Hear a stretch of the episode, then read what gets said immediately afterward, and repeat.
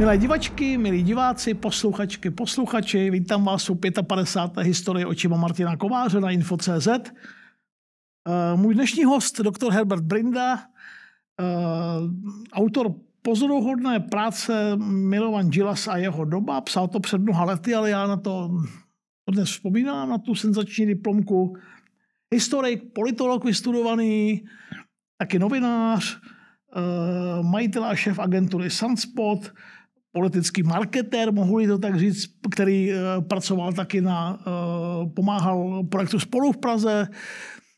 Tak budeme si s tím dneska povídat o Milovanu Gilasovi, jednom z nejslavnějších disidentů východního bloku a taky o komun- předválečné a pak komunistické Jugoslávii. Hodně jste si o to téma psali, tak dneska ho od nás dostanete. Eh, zajímavé téma, v řadě ohledů možná aktuálnější, než se zdá. Herberte, děkuji, že jsi přišel, jsem rád. Děkuji za pozvání. Ahoj. Tak začneme. Meziválečná Jugoslávie, takzvaná první Jugoslávie. Co, co to bylo? Jak, jak, to fungovalo?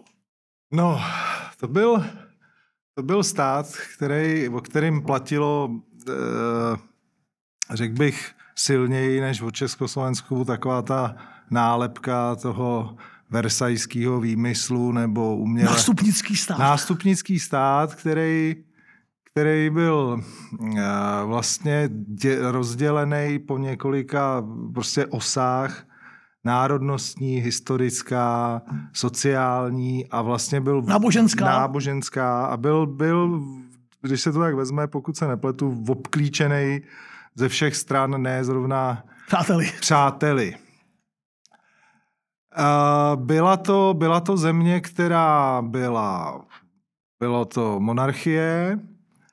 Pardon, až do roku 29, myslím, oficiální název království Srbů, Chorvatů a Slovenců. Ano, a pak království pak... Jugoslávie, protože tam to souvisí s tou jednou dělící čarou, řekněme, toho nějakého unitarismu, nebo jak bych to řekl, nebo snaze po, po, po, po jak bylo v Československu, snaha po no, československém státním národu, nebo jak bych to řekl, tak tam se to týkalo jako Jugosláv, jugoslávství. Ta země byla ve srovnání s Československem nebo s naším vnímáním toho, co bylo v Československu, byla výrazně méně demokratická. Byla to vlastně Eh, Karadžordževičové, mm, Aleksandr byl spíš, bych řekl, eh, takovej ráznej, nebo jeho představa o výkonu eh, královské moci byla, jako spadala do téměř jiného století. Čili, čili demokracie to vlastně nebyla tak, jak si ji představujeme a Promiň, určitě ne v tom prvorepublikovém slova smyslu tak, našem. Tak, tak. A byla to sociálně, sociálně rozdělená vlastně jedna z nejchudších zemí, eh, která, která měla, měla problémy eh, i, i na, jako a zejména národnostní. Eh, vlastně ta, ta Jugoslávie, ať už SS nebo, nebo království Jugoslávie, bylo ať už více či méně objektivně braný za vlastně pokračování e, srbského království. Stalo na, u zrodu byla srbská státnost. Byla u zrodu srbská státnost. A vlastně národy ostatní, zejména Chorvati, s tím se tak jako popasovávali. Zároveň, zároveň a popasovávali se, se, se s tím, tím způsobem, že tam jaksi vlastně celý, celou tu meziválečnou Jugoslávii a je to podstatný i pro válku a pro období po, po váleční Jugoslávie. E, vlastně tam byly, byla snaha po federalizaci Jugoslávie, takové jako secesistické tendence.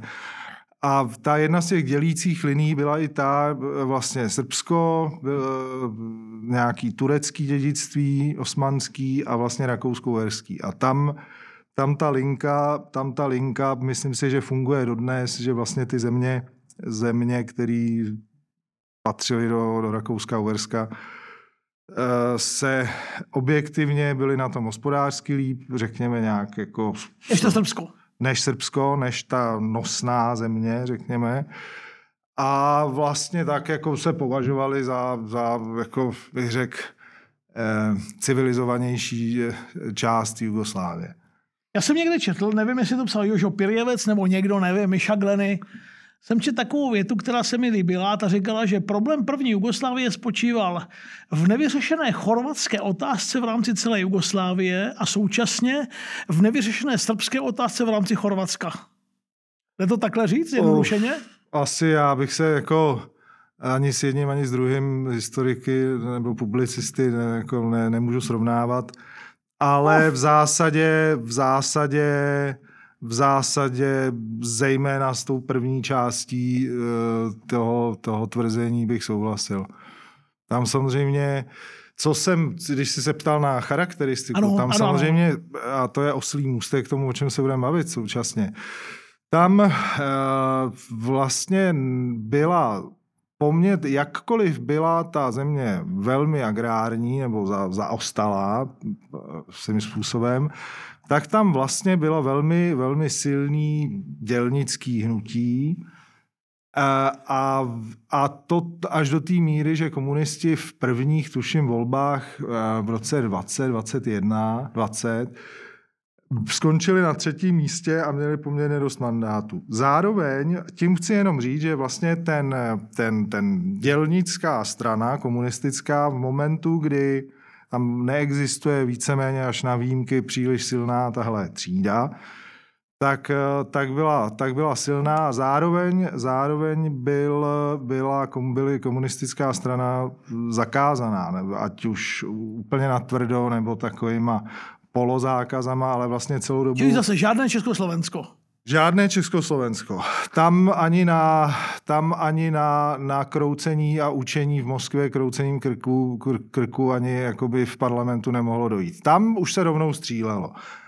A, a to několikrát a vlastně s okolností, jak jsme se o tom bavili, eh, v jednoho z hlavních politiků té první Jugoslávie, SHS, a vlastně byl to podle mýho názoru eh, impuls k tomu, k té jaksi diktatuře, bylo, bylo zastřelení bratří radičů v, v, ve skupštině, respektive parlamentu. Jednoho, v parlamentu, respektive jednoho, druhý, druhý zemřel, což bylo později. Což byli představitelé chorvatského e, takové agrární strany, jako selský, jako seliačka stránka. Ono pak, teď ono se to jmenovalo tehdy ještě jinak, ale to už, jako, už si nepamatuju pořádně. No a vlastně, eh, vlastně, takže tam, tam, tam jako komunisti byli v prudké ilegalitě, ale jak jsem říkal, za to se střílelo v parlamentu. Proč jsem se ptal a proč jsem teď bavíme o první Jugoslávii? Protože právě v ní strávil mládí a získával první zkušenosti Milovan Džilas. On se narodil v roce 1911, do strany vstoupil jako fakt mladý kluk. Dočetl jsem se, že byl ve vězení poprvé v letech 33 až 36, mm, čili sotva dvacátník. No, e... To byly formativní roky pro ně, jako pro komunistu. No, ano. No on, on tam je ona ta Černá hora, Černá, to, že se narodil v Černý hoře. Černohorec, pardon, jasně. Černohorec v roce 1911 a tam si myslím, že stojí za to to zasadit jakoby do, do kontextu. Prosím ta Černá hora, Černá hora, pokud se nepletu, byla vlastně čerstvě povýšená na království asi rok Eh, předtím byla díky, díky berlínskému kongresu jako knížectví a byla taková jako garantovaná mezinárodně. A byla to země, která, která, která byla divoká, měla nevím kolik, půl milionu obyvatel, smíšeného turecko, albánsko, srbského nebo černohorského. A e, vlastně byla to země, kterou, o který psal, napsal z knihu, která se, která se jmenuje Země bez spravedlnosti. A to, to je jinými slovy to, že tam ta spravedlnost byla na základě rodovým msty, klanových vztahů a tak. Čili já nevím, k čemu to přirovnat. No, Prostě krevní msta byla na denním pořádku. Prostě bylo to jiný svět než nedaleké Rakousko-Uhersko, no to konkrétně, radikálně. konkrétně uh, Uherské Chorvatsko.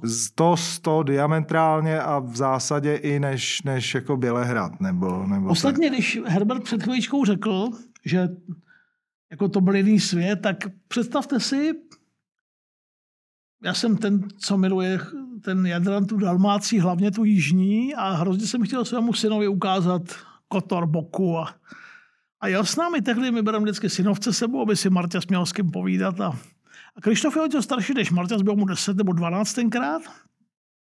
Přijeli jsme chorvatsko-černohorské hranice a chvilku jsme jeli tou Černou horou, i když je to to pobřeží, a Krištof říká, tady to je úplně jiný.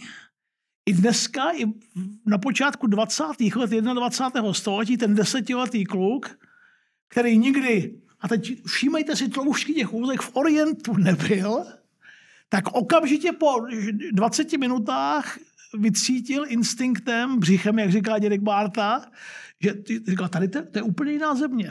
Tak jenže, promiň, jenže mi to teď... Ne, ne, jako... Je, jo, doteď, jenže mi to teď naskočilo. Je to tak, ta, ta, ta, ta prostě země, jak jsou to hory, a jako dlouhodobě se potýkali s Turkama nebo s Osmanama a potýkali se s nima ne příliš jako v krčmě u, u, u Rakie, ale většinou, většinou ozbrojeně tak eh, to bylo prostě, eh, jako ta mentalita byla prostě násilná a zároveň vlastně jako poetická, jo? prostě tam ten, tam ten eh, odkaz Něgoše je vlastně zakladatele nebo nejvýznamnějšího z dynastie Petrovičů, té století jejich dynastie, který napsal klíčový prostě dílo Černohorský horský věnec, tak to říkám proto, že oni na jednu stranu byli schopní uříznout někomu hlavu, ale u toho eh,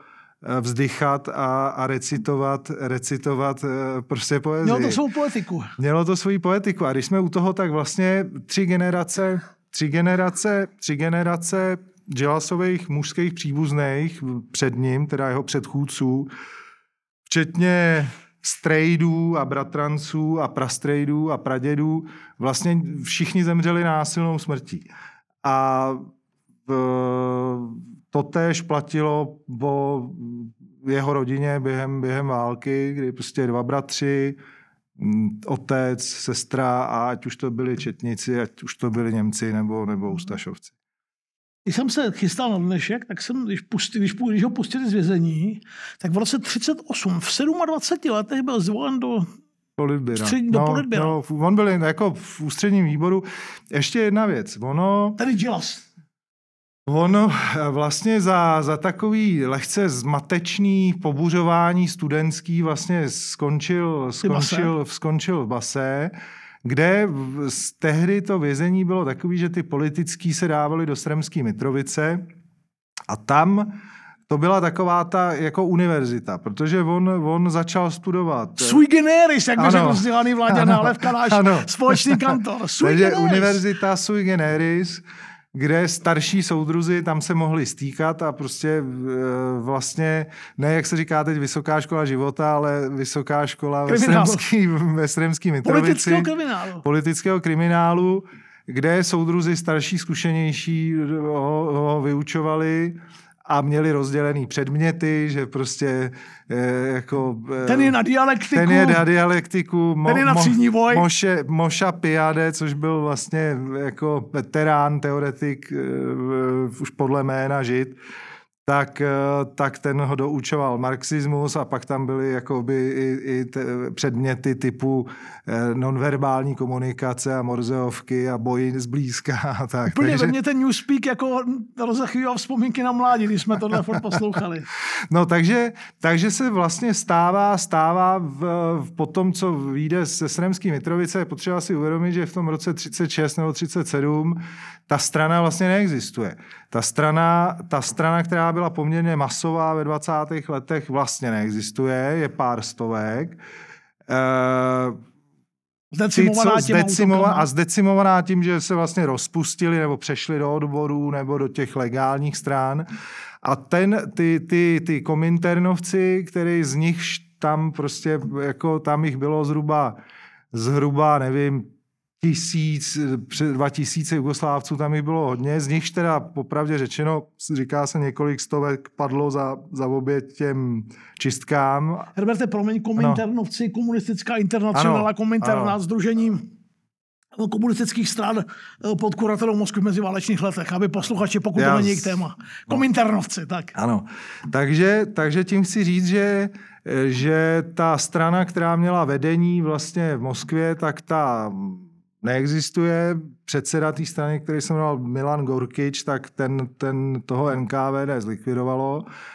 A vlastně v té době dostane mandát e, tyto e, v, kom, v krycím jménem v kominterně Walter a, a vlastně v, vrací se, vrací se různýma oklikama do, do, do, do, do, do Jugoslávie a vlastně on, Gila se dostal tam, kam se dostal za A na základě toho, že byl bystrej, divoký, uvědomělej a zároveň, že těch kádrů, kádrů jako extra moc nebylo, protože některý, někdo seděl ve Stremské Mitrovici, něk, většina jich byla po smrti, nebo, nebo mimo stranu a zároveň jich spoustu, spoustu odjelo do, do Španělska tehdy, když jsme u toho roku 36. Občanská válka, jak z Praze, když chodili s transparentama, u Madridu se bojí za Prahu.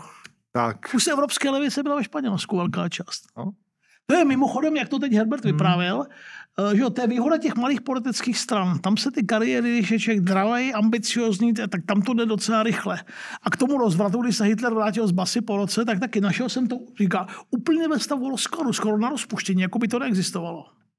Takže vlastně ten vzestup, jak říkám, byl objektivně daný tím, že byl v úvozovkách šikovnej z pohledu potřeb komunistické strany Jugoslávie a zároveň těch kádrů po ruce moc nebylo. Tak. První dějství u konce, druhé. Milovan Gilas a válka.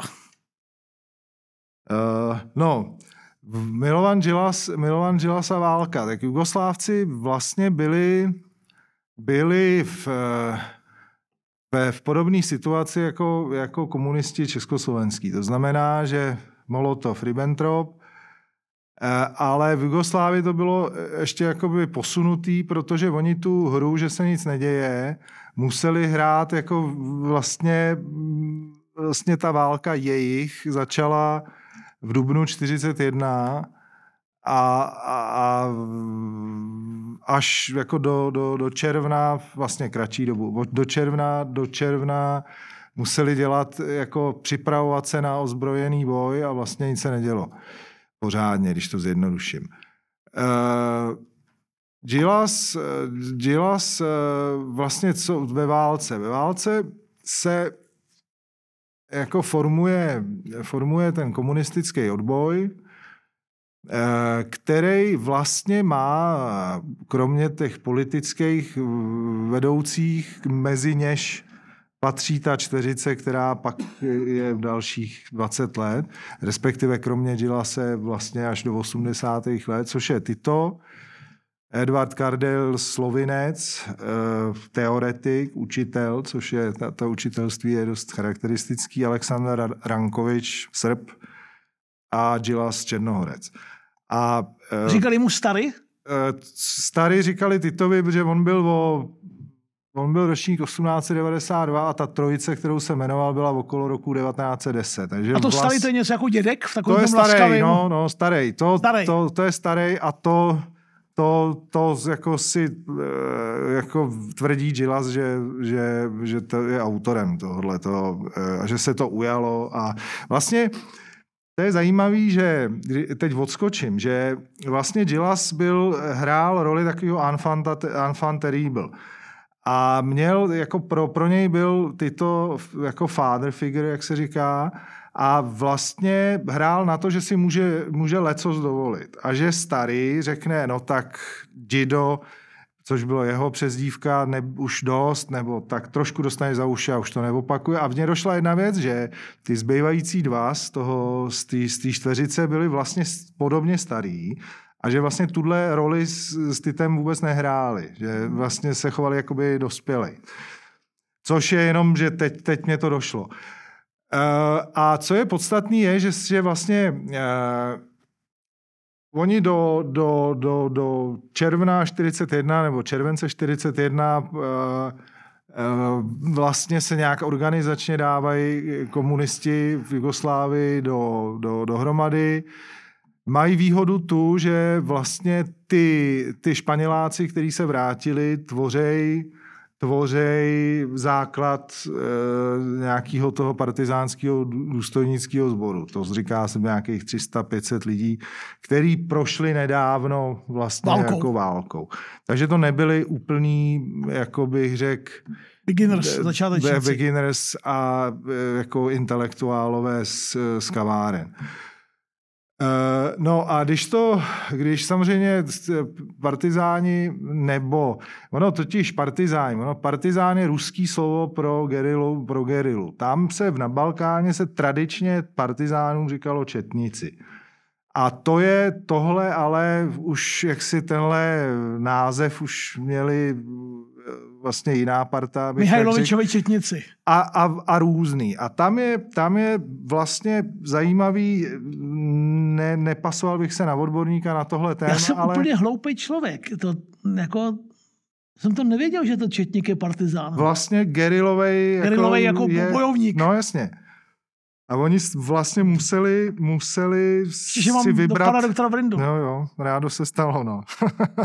oni tam ten rozdíl jeden z byl v tom, že, že zatímco ta, ten komunistický ozbrojený odpor byl velmi eh, jaksi vojensky řízený, eh, demokratický centralismus přenesený do armády krát X, tak ty četnici jako jasně těch skupin, eh, Draže a Mihajlovič jasně, ale vlastně těch skupin, skupin tam bylo víc a byly takový jaksi de, de, dezorganizovaný nebo, nebo autonomní více či méně.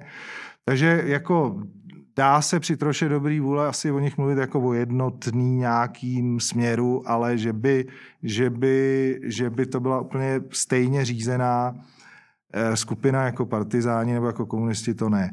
Gilas, Gilas je vyslaný, vyslaný v, v, v, v, v, v létě 41 do, do Černé hory z logických důvodů, Černohorec. A vlastně, když už ta válka, když už začne v Sovětském svazu, tak eh, prostě má za úkol dát, dát dohromady nějakou strukturu, a prostě připravit to. Ale to by nebyl Gilas a to by nebyli Černohorci, aby se vlastně pod jeho vedením e, jako nechopili, nechopili zbraní a v, čili ned, Gilas nedbal příliš doporučení a vlastně eh, nebyl moc opatrný a na, na podzim 41 nebo na v zimě 41 42 to uh, začíná být v Černý hoře z, z mnoha, jaksi i jeho přičiněním jako divočina. Násilná, řekněme. Ať už ve vztahu k černohorským četníkům, nebo v, k Italům, nebo i k domácímu, nebo jaksi k tomu obyvatelstvu černohorskému. A což za což si jako se mu dostává vlastně jako nějakých eh, pokárání, důtek a podobně. A zároveň, zároveň eh, jedna věc je násilí ve válce, ta asi, to se dá asi eh, jako, jak bych řekl, prominout v úvozovkách. Ale co bylo z, tý, z toho komunistického pohledu důležitější, bylo to, že vlastně on přešel už do, do něčeho, co se stane, co vlastně byl jako terminální cíl. A sice jako ne obrana eh, jako proti agresorovi, ale vlastně i jako revoluce nebo vnitřní eh, jaksi eh, občanská válka to byla, ale jako revoluce. A on prostě, což, z čehož samozřejmě jako měl hrůzu jak tyto, tak jako pak to mu to připomínali eh, Sověti, On aby, prostě, aby, aby nedivočil? Aby nedivočil a on prostě začal dělat jako JZD kolchozy. Začal prostě v roce 41 nebo 42 v zimě začal prostě začal nutit, nutit Černohorce, jakoby, což nebyl úplně optimální materiál na, na kolchozy. Prostě, to byl dobře indoktrinovaný soudruh. To byl velmi indoktrinovaný. On byl mimochodem ve všech, ve všech relacích diplomatických od, od začátku války až vlastně do jeho pádu braný jako nejdogmatičtější, nejkovanější soudruh. A vlastně, vlastně i, což přeskakuju, vlastně, eh, když už byl, tak říkajíc, na odstřel, tak ho ty diplomati eh, britský, americký, co byli v Bělehradě, furt tomu nevěřili. Furt si říkali, teď je to přece ten blázen, ten, ten, to, ten to je, to, to prostě tak není. Teď on je, vlastně tu jeho konverzi eh, mu v tom reálném čase moc nevěřili, protože byla protože, protože byla velmi neuvěřitelná. Když to zkrátím, on On Pardon, nebyl... promiň, promiň, ano. čili teď je po válce, formuje se Titovská Jugoslávie. Já ještě řeknu jednu... Jed... Oh, pardon, pardon. Ne, ne, ne, jednu věc, ať se nezakecávám. Eh, on vlastně se ukázalo třeba na tom, na tom příkladu eh, Černé hory, kde stručně řečeno to nebylo jako z hlediska velícího důstojníka, eh, to nebylo úplně optimální,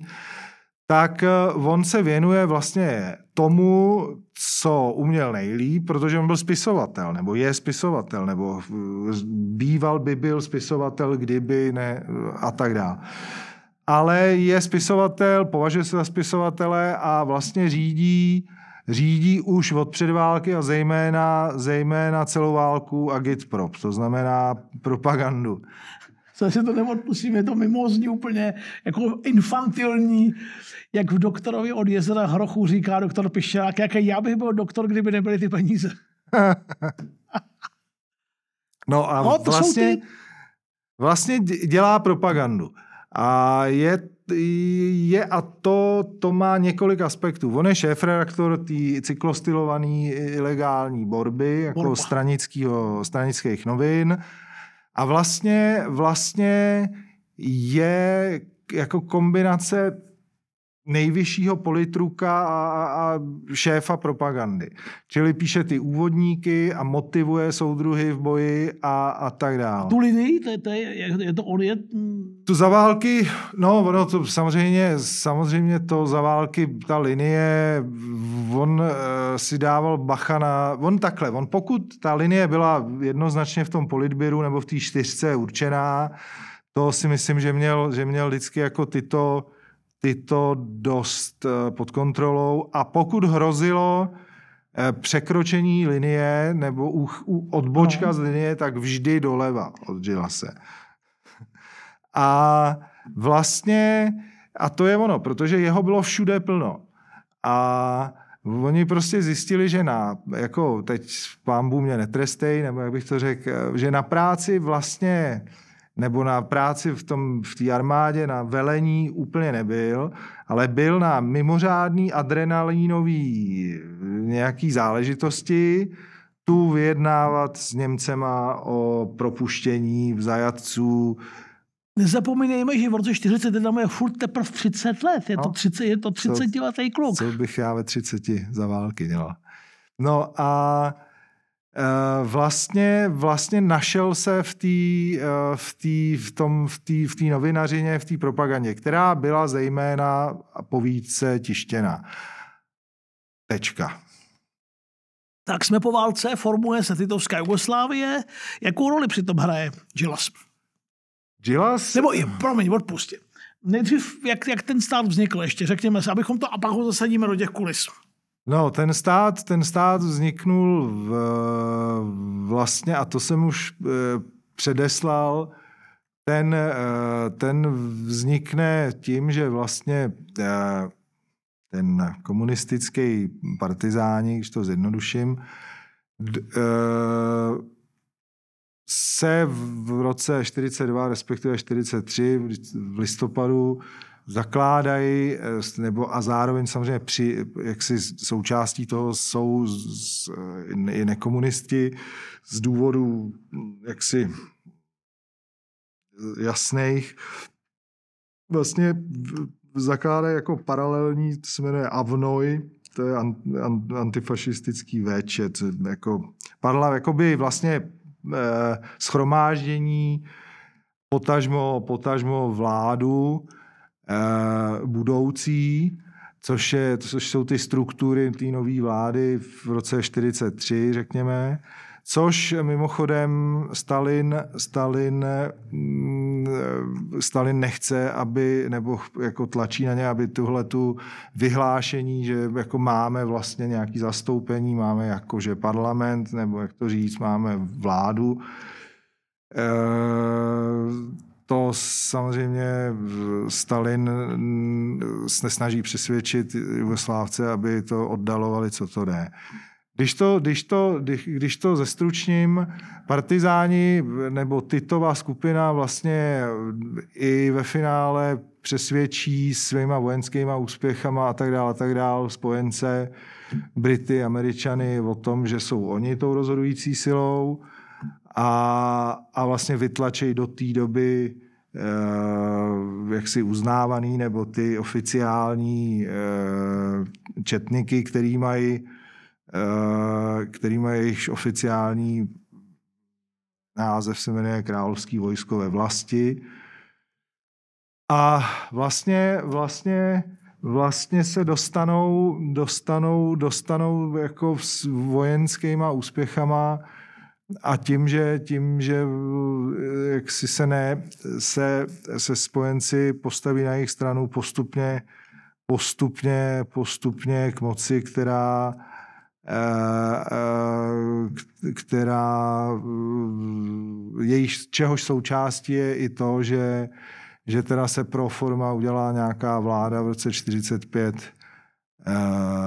v roce 45 s, ne, s, komunistickou, jako s nekomunistickou účastí, ale po volbách už je vyhlášená federace a vlastně jako je po monarchii.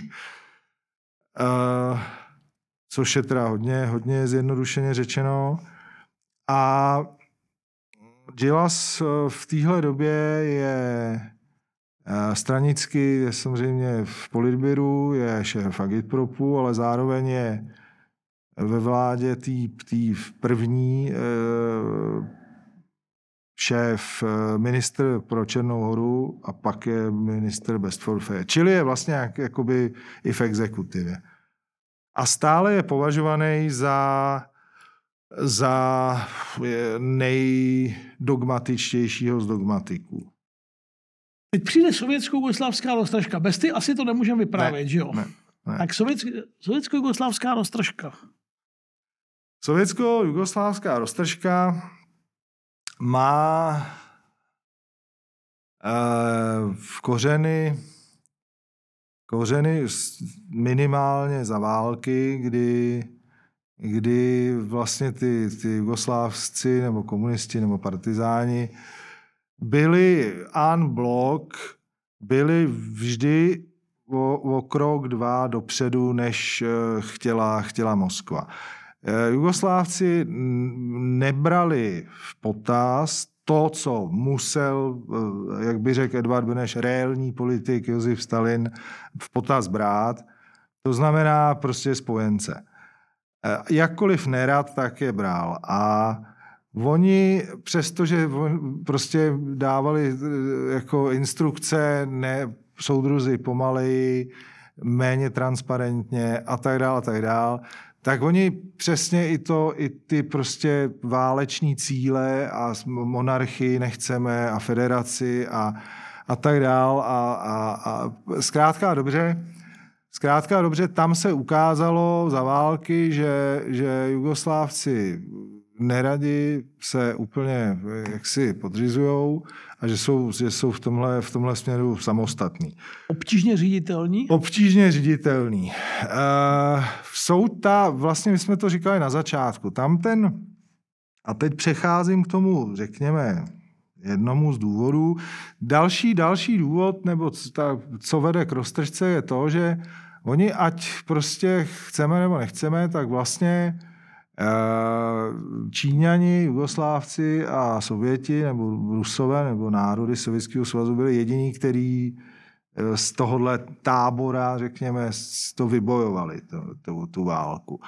A což, což dává těm Jugoslávcům prostě půvár k tomu, Legitimitu? jako, my jsme ty druhý. My jsme ty hned vlastně, my jsme ty první, první za Sovětským svazem.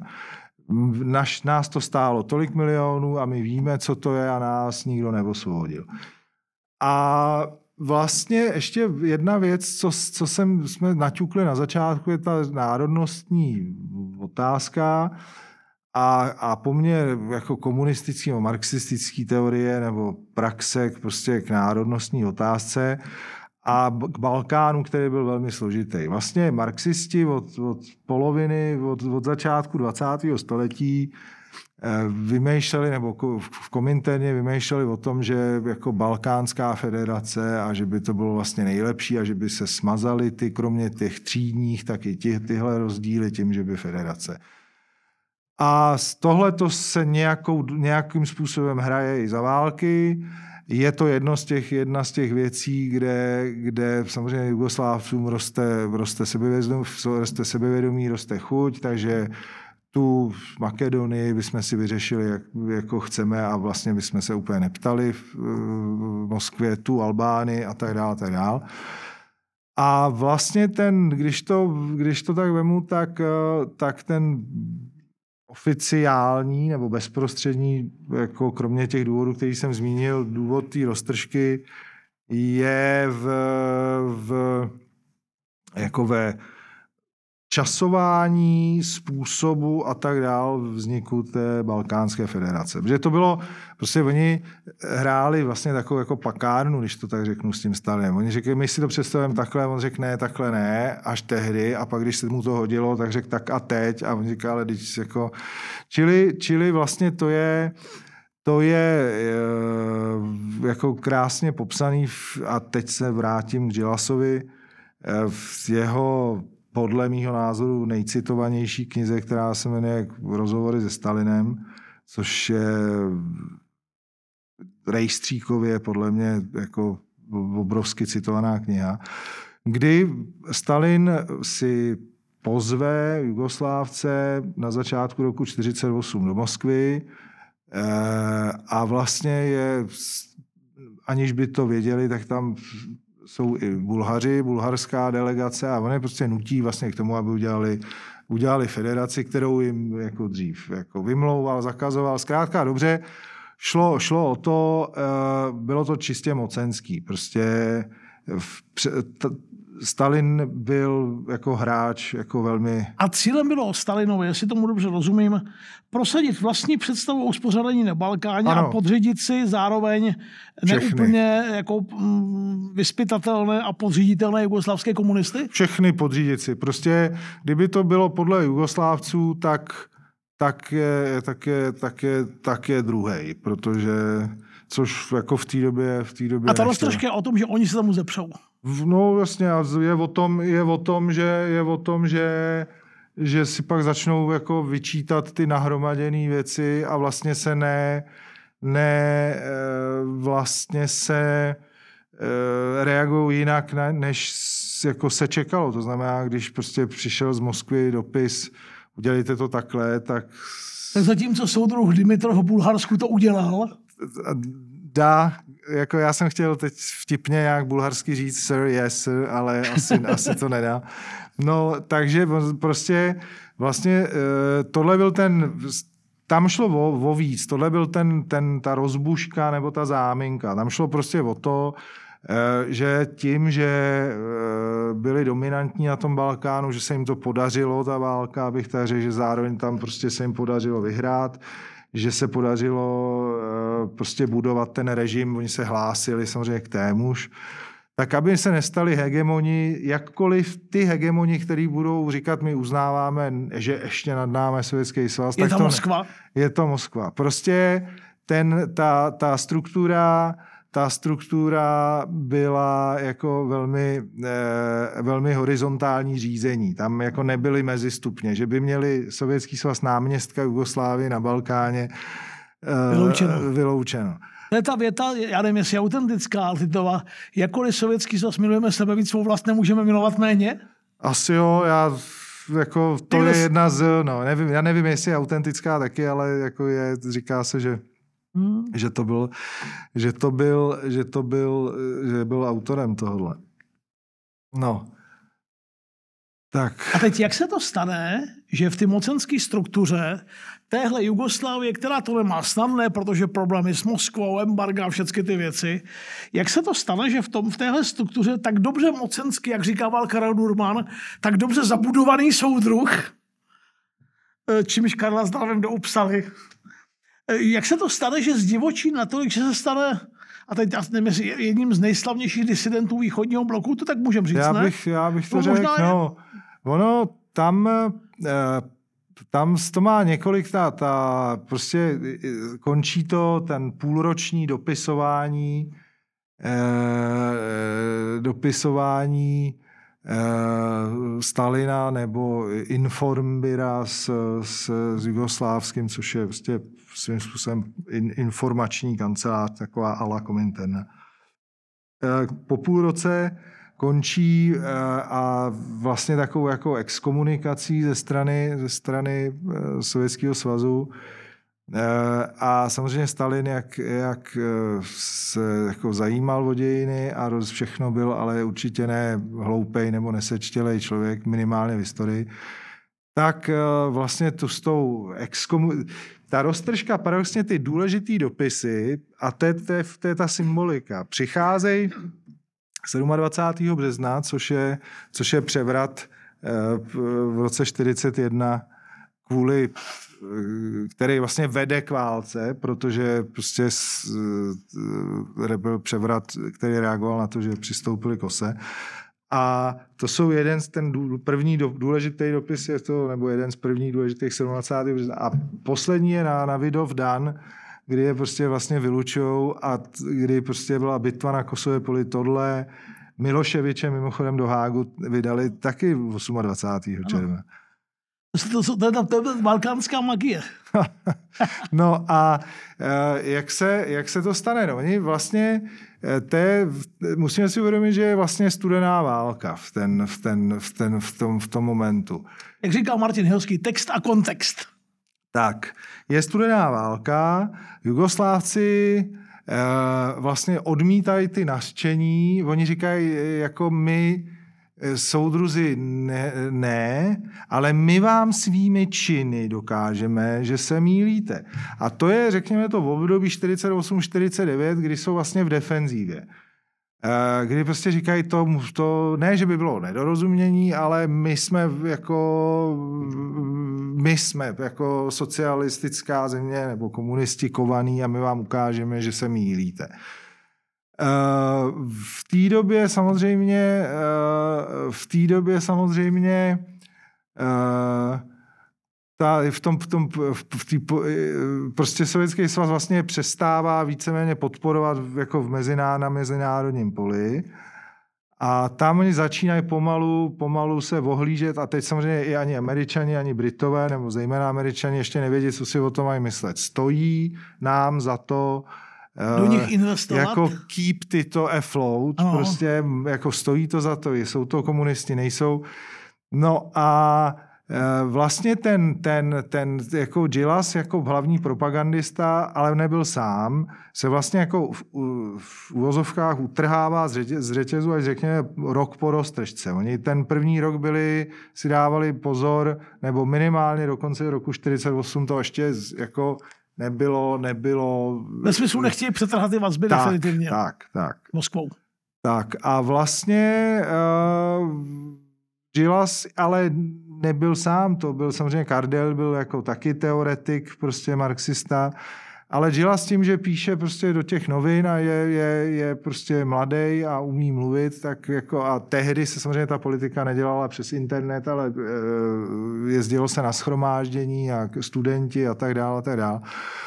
Takže vlastně, vlastně Eh, až po tom půl roce eh, si, to je jako citát nebo jako zná, popsaná historka, jak se tyhle ty Jugoslávci sešli a říkají, no, oni na nás používají furt samý citáty Marxe a, a, Lenina, tak jako budeme hledat citáty v týž autorů, u týž autorů, ale opačný. Takže prostě začíná, jak by řekl eh, neboštík Miloslav Ransdorf, nové čtení Marxe, který spočívá v tom, že hledají náboje ze stejných jako zdrojů. stejných zdrojů a tam, tam vlastně, tam, jako když to si to přečtou nesprostředkovaně, to zjednodušuju, tak jakoby docházejí k té analýze. A jakože začíná Gilas označovat Sovětský svaz jako státní kapitalismus a, a, a, a byrokratickou... Říkal doktor Hannibal Lecter. byrokratickou no kontrarevoluci a, a podobně. A vlastně v, tím, že publikuje, tak, tak, se to, tak se to jeho jaksi povědomí, povědomí jako, nebo sláva, ale stále v tom jakoby v, ve škatulce dogmatik no. jako po, posiluje. Mám tady své poznámky. Uh 54. roce je zbavený všech funkcí a pak, je, a pak skončí v base. Čili no. pře- překročil Překročil. Překročil všechny ty, i když byl od Tita a, a, a překročil. překročil všechny ty linie, které byly jako už pak nedotknutelné. Překročil, překročil a ono zase je... Věděl to, že je překračuje? Uh, jo. Věděl to a nemohl jinak, tak říkajíc podle svých slov. On já, já to vlastně kritizoval... Pardon, promiň, to je pro mladší posluchače, to je sou, já nevím, jak se vám to dneska poslouchá, to je součást toho newspeaku a nemohl jinak, jo, jasně, přesně, ano. Čili věděl to a nemohl, nestalo se mu prostě, že v tom divočáctví najednou zjistil, že to překročil. Ne, věděl to. Věděl to a, a věděl to minimálně z reakcí svého okolí, nebo mohl to tušit, když mu tyto a ostatní říkali, hele, brzdi trošku, tak on byl v takovém jako rauši divným, že prostě nemohli jinak. A teď jako Černohorec. Černohorec, no. to se říká, no. že oni e, vylezou na kopec a, a sedějí na kopci a prostě e, přímo komunikují s vesmírem. To znamená, že sedějí a čumějí a, a, mají nápady. A, a mají nápady.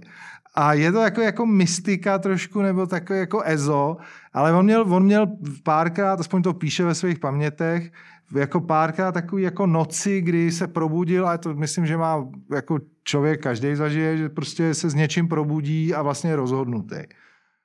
A on vlastně ty, tam si musíme říct ještě, že eh, střih do toho 54 vlastně Západ nebo Američani víceméně začínají jakoby Jugoslávce podporovat minimálně finančně, minimálně tu terst, tu, tu, tu, tu Jako onde... případného hráče v tom velkém konfliktu. Ano. A zároveň jako tyto hraje to, co, co bude hrát eh, vlastně dalších 40 let, nebo Jugoslávě, eh, a to je jako takovýho ani ta, ani ta strana, ani ta. A hraje to, co když jsou tři aktéři může, jako může se vyplatit do určitý doby, že tu hraje s jedním, tu s druhým a když jeden udělá bubu, tak se obrátí k druhému. Což vlastně se dá říct, že jako tyto nebo Jugoslávci vlastně pak kousali do ruky, která je živila víceméně, což jako subspecie eternitatis, jako řečeno s Masarykem, se jim muselo dřív nebo později nevyplatit. Ale proč to říkám? Gilas prostě publikuje, publikuje v intencích eh, toho, toho pravověrného marxismu, protože už, už docházejí k tomu, že ten prostě eh, stalinismus nebo ten režim v Sovětském svazu je, je prostě státní kapitalismus, imperialismus, on už mluví o, o, o Stalinovi nebo o tom jakoby režimu sovětským jako o velkoruském šovinismu a, a imperialismu, protože to jim do toho zapadá. E, zároveň, zároveň oni v roce 52 protože se vracejí k tomu původnímu Marxovi, přejmenovávají komunistickou stranu na svaz komunistů, což je aluze na prostě Marxův jako svaz komunistů. Eh, vy, vymýšlej prostě jako samozprávy a tak dále, a tak dále, jako ten původní, prostě nebyrokrat, nebyrokratizovaný. Návrat ke kořenu? Tak. A e, vlastně dělá spíše o tom, píše, píše o tom, jaká je realita v Sovětském svazu, nebo prostě svoje zkušenosti. A to, to už je, vlastně přechází z, z té kritiky byrokracie, z níž se vlastně stane nová třída, ale ty parametry má, e, jako i do té jugoslávské reality. Protože on mluví o erozi partizánské etiky, kdy prostě, a on je, on je takový ten poslední spravedlivý.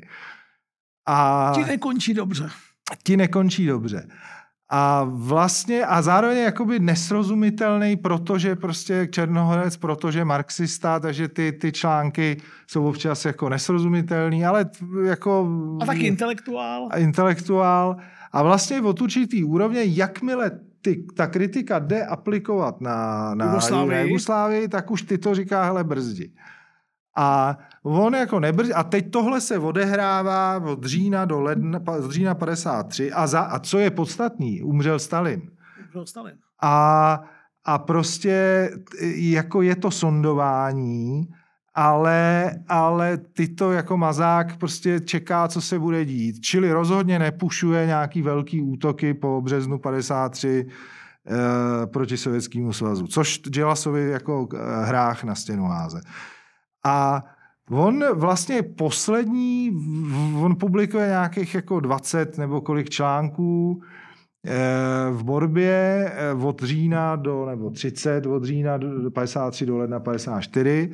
A vlastně eh, poslední článek, který byl vlastně nejmíň politický, za to nejvíc mravokárnej, publikuje v jiném časopise, která se jmenuje Nová mysl, a teď ještě je potřeba si uvědomit, že tam prostě u těch stánků se stály fronty na ty jeho... Eh, či, a zároveň, že dostal ve volbách do skupštiny koncem roku 53 víc procent než tyto. Je, je, je, je, je. Bylo ho všude a byl mladší. Což ne, že by měl něco za lubem, ale pro starého prostě mazáka tohle mobilizoval masy. A vlastně, co byl hřebíček do rakve, byla, byl ten poslední článek, který nebyl politický v zásadě, který se jmenoval Anatomie jedné morálky. A už za ten název bych ho zavřel. A oni samozřejmě pak to označovali jeho někdejší soudruzi za politickou pornografii a kde si co si. Ale bylo to, bylo to vlastně v intencích toho, že byl poslední spravedlivý, byl ta eroze té partizánské etiky, to znamená, no. a vlastně takový ten odpor vůči tomu parveniovství. To znamená, on říká, no, jako eh, tady prostě jako soudružky pomalu, jak, jak říká Oldřich Nový v, ve světácích, jako že no byla to radost, ale pak bylo blbý vidět některý z nej, ze svých nejlepších žáků, jak jedí jako vše, celý všechny chody lžící. Takže ono, a nebo Martička Gotwaldová. Čili, ano. čili ono tohle, tohle on jako kritizoval, že prostě ta jako morálka a, a že prostě e, služebnictvo. Soudružek a soudruhů. Soudružek a soudruhů. A vlastně bylo to o, ten, ten, ta poenta byla, že si nějaká e, nějaká herečka vzala partizánského generála, nějakého Peka Rabčeviče, což byl šéf generálního štábu, pokud se nemýlím. A vlastně ho jí nevzali tyhle ty paničky a, a chovali se k ní tak a tak a, a prostě auta a kožichy a odsedávání si v divadle na fotbale. Vlastně to bylo soft a nejmenoval nikoho, ale bylo... Ale trefil to. Ale trefil to. No a vlastně to byl konec a, a v lednu 54 na plénu středního výboru tam to je zajímavá věc, který on celou dobu litoval, protože uh, to bylo nějaký dvoudenní to plénum, dostal čočku, vyloučili ho, musel rezignovat, na, on, byl, on byl mimochodem předseda uh, skupštiny tehdy. Musel rezignovat na tohle, na, v ústředním výboru, politbyro, tohleto.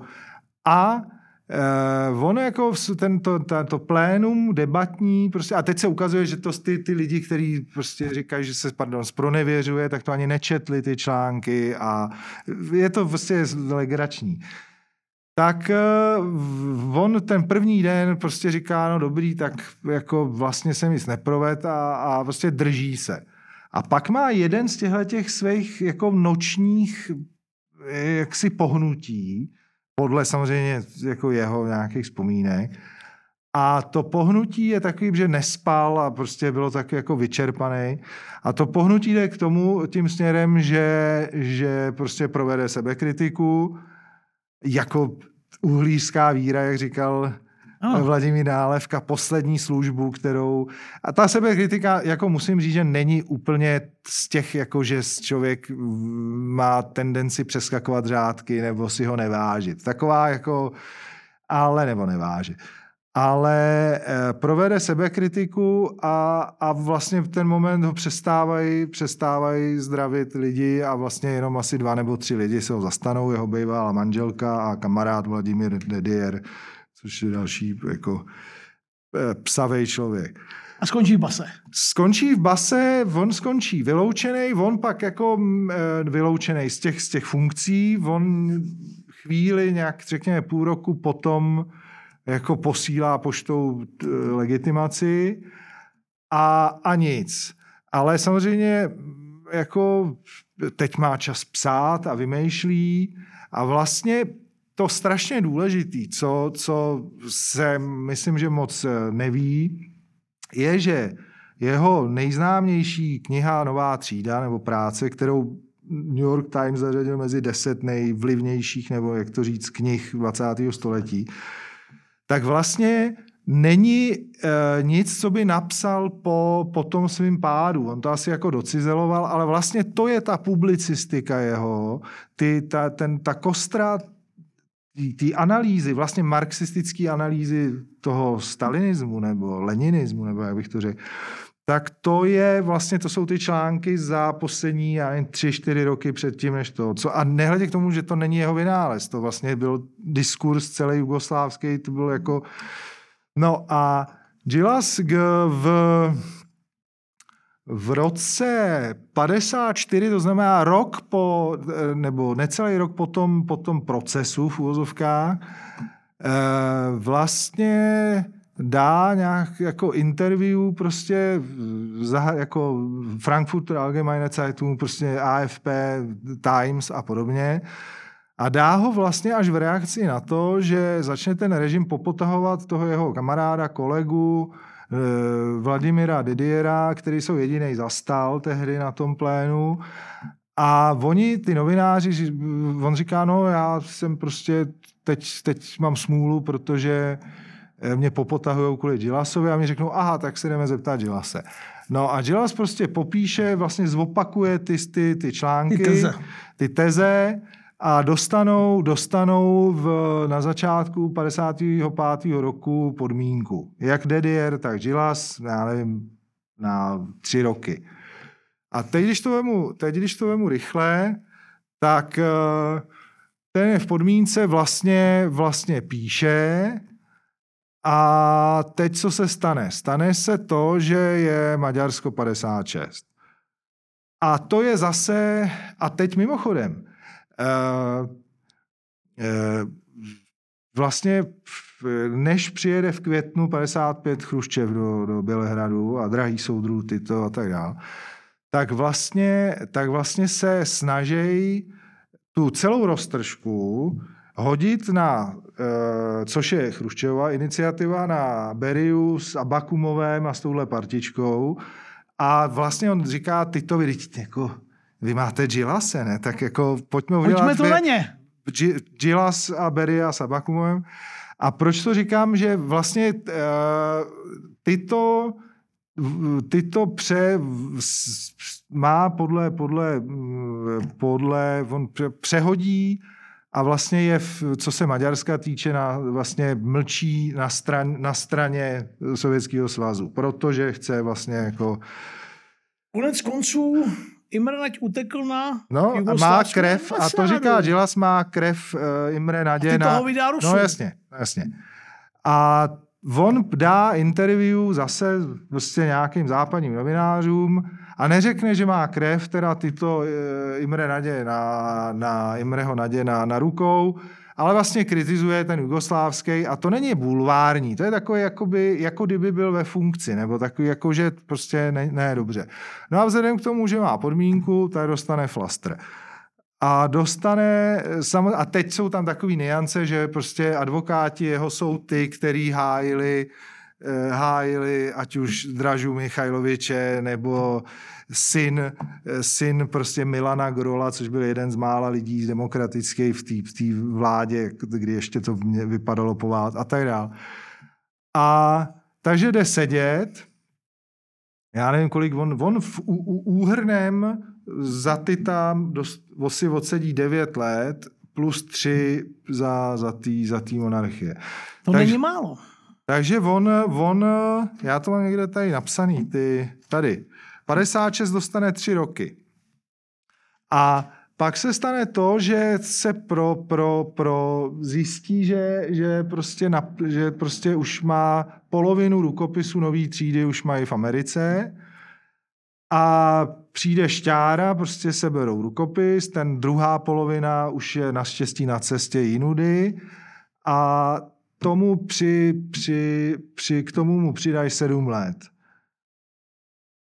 A, a vlastně pak, pak za vlastně novou třídu a to je nějaký paragraf prostě pomlouvání nebo hanobení. hanobení tak. Hanobení republiky, a to si nepamatujete. Pak prostě vlastně ve vězení jako ono to, jo a teď je samozřejmě důležitý říct, že tam to je samotka. A jako samotka je, a jako ne asi furt, ale prostě většinu nebo hodně toho trestu byl samot, na samotce, zima. Gustav jako, Husák by mohl vyprávět. Ano. A pak eh, vlastně se dostane z vězení, ne po těch sedmi letech, tam vlastně přistoupí na takovou hru, že oni mu přinesou nějaký před, před, před jaksi předepsaný už prostě žádost o milost a on, on to podepíše, oni ho pustějí, píše, že samozřejmě si byl vědom toho, že to proti němu použijou, což se jako stalo. No nicméně stejně velmi v zápětí dostane a tentokrát 13,5 roku za rozhovory se Stalinem. Podle nějakého jiného paragrafu v roce 62 a podle paragrafu vyzrazování státních tajemství nebo něco takového. A vlastně vylejzá poslední den v roce 66 vězení eh, po pádu svého kolegy Rankoviče, ministra vnitra. Krvavý Aleksandr Rankovič, tak, ministr vnitra. od tý, vlastně od počínaje rokem 67 už, už jako ne, neseděl. Co pak jako co? Jako důchodce prostě eh, píše... Slavný disident důchodce. Slavný disident, který dostává za rok 68, na začátku roku 69 od Freedom House tu cenu svobody, kterou prostě měl Churchill, Truman, já nevím, ale i třeba Václav Havel, ale i třeba Dalai Lama později samozřejmě, kterou dostali jakoby jedny z těch kolektivních držitelů i prostě eh, bojovníci maďarské revoluce nebo kontrarevoluce. Mm píše eh, vlastně eh, píše ty memoáry svoje, které mají ty 2000 nebo kolik, možná i víc, možná to jako výrazně víc stránek, píše beletry, kterou, jako který je vlastně těžiště a dává, dává, dává tu, tu a tam interview. Tu a tam interview. A vlastně, co je vtipný, je, že že eh, on, on se, jako se dopracoval k tomu, že v úvozovkách, že vlastně ho neměl nikdo rád, když to tak vemu. Protože vlastně v té Americe, tam zase, jak byly ty royalistická emigrace a četnická emigrace, tak tam on, když měl... Pro byl komouš. On, on přednášel, on a měl na rukou taky krev pro ně. On, když přednášel hmm? uh, a teď nevím, jestli v Princetonu nebo Harvard, prostě tak tak se tam objevili s transparentama, prostě, že Eichmann a... a ne krvavý pes to, ale krvavý pes Gilas. Krvavý pes Gilas, Gilas rovná se Eichmann. A vlastně samozřejmě to trošku živili i, ty, i ta tajná policie jugoslávská, že mu... Aby neměl chodí, ten sukces. No a že prostě chodili mu provokace t- jako z, tu z Londýna od přítele, jako no, eh, což, což ale jako ve vězení už nebyl, co, eh, co vím. A vlastně ty, ty, ty jeho interview eh, nebo publicistika byla, byla zajímavá z několika důvodů. On vlastně jako celý životně se považoval za jako humanistu, no, demokratický socialista, to je, to je, to je už, to ani, ani myslím, že ne, že to bylo takový, on byl spíš jako re- rebel, než, je to rebel, jak je z té pohádky, Mhm. než, než že by, jsem, no, promiň, když jsi, když jsi mluvil o těch, o ceně, co dostal, No. já jsem k tomuhle vždycky něco mi jako zazvoní v břiše, když tyhle kluci, v tomto případě fakt radikální komunistický střelci, nebo dostávají pak ty ceny za ty demokracie, stejně jako jsem měl ujímání z toho, když Yasir Arafat, prominentní světový terorista od krve od hlavy až k patě dostává Nobelovu cenu míru. Jo? Jako vždycky ve mně tak jako zazvoní nějaký ty kontrolky a říkám, jak říkal Vládě Rád, když jsme ho dneska vzpomněli, nebo ští starý kamarád, měl schnít na hnoj někde Arafat, jo, vyloučeno Nobelova cena míru a tak. Tak já mám, v tomhle jsem trochu Hmm. jako nálevkovský, ale, rozum, ale rozumím, jo, ne, ne, jako nevymezuju se vůči tomu, jenom jako, že mi vždycky No. v tom břiše zazvoněj jako ty kontrolky, tak jako i rozumím těm Mihajlovičovcům, ty cizině a těm všem, když najednou přijde jejich kat Milovan Gilas a teď dostává ty ceny. no, Ty, ještě jak jsou složitý ty a teď, emigrace. jde, a teď jde, a myslím si, že tahle jako, je jako složitější poměrně než československá ještě, Jasně. ale A že i ta stála za to. Tam jde o to, jak moc tý, a teď se dostáváme k tomu jakoby hodnocení, nebo jak to říct, jak moc té konverzi jako věřit, jak moc se dá nebo nedá odpracovat v úvozovkách nebo odsedět. A vlastně uh, on má vlastně domácí vězení až na výjimky, prostě 40 let. Jako, a jako vycestuje, jasně. A teď chci říct to, že, a to není soud, ono eh, je to prostě, má to vždycky jako dvě, dvě, dvě strany ta mince a Není to soud, my Těžko. s Herbertem nesoudíme, my víme o životě příliš off, mnoho. Off record, Lena. No a vlastně, co, co mě napadá, já jsem si teď ještě rychle takový ty výběr z těch interviewů jako, jako přečet. Uh, on měl vlastně, to, tě, to se ti bude líbit, on někdy v roce 82 v nějakém interview pro Spiegel píše nebo odpovídá, jako že, no, že vidí, že vidí vlastně bránu takovou eh, pro islámský islamismus, nebo on říká islámský fundamentalismus na Balkáně, eh, na Kosovu a v Bosně, což je takový Huntingtonovský. Jasně. A, jsem a on teď- říkal, tam já vidím do budoucna jako problém, který nebude eh, občanská válka po linii komunisti, a teď mluvím o Jugoslávii, potažmo v Evropě, jako komunisti a royalisti, nebo jak to říct, ale vlastně mluví o těch dividing lines Huntingtonovských. Před civilizací. Tak a, a vlastně... Byl chytrej, no. No a to je, tak ono tam, a tam jsou, to jsou věci, které, který, a, samozřejmě ono to, že začaly ty země z toho Perského zálivu sponzorovat tenhle ten jaksi oblast Balkánu, to se ví, ale ten sponsoring v úvozovkách začal už jako o, o hodně dřív, než, než, než Tam mu nezat, jak jsme říkali. ano, ano, takže, takže ono se, se samozřejmě říká, jak výkupy, výkupy pozemků na Kosovu v 80. letech eh, jako dolary v keši, který prostě petrodolary, abych tak řekl. Herbert, já jsem vlastně, já jsem to věděl, ale uvědomil No. jsem se, když jsem se chytil, No. umřel až 95. Pět. On přežil, on přežil vlastně v celou tu partu o 15, o 15 Je to umřel let. 80, že jo? 80, Kardel 79, a Rankovič taky tak nějak. Takže...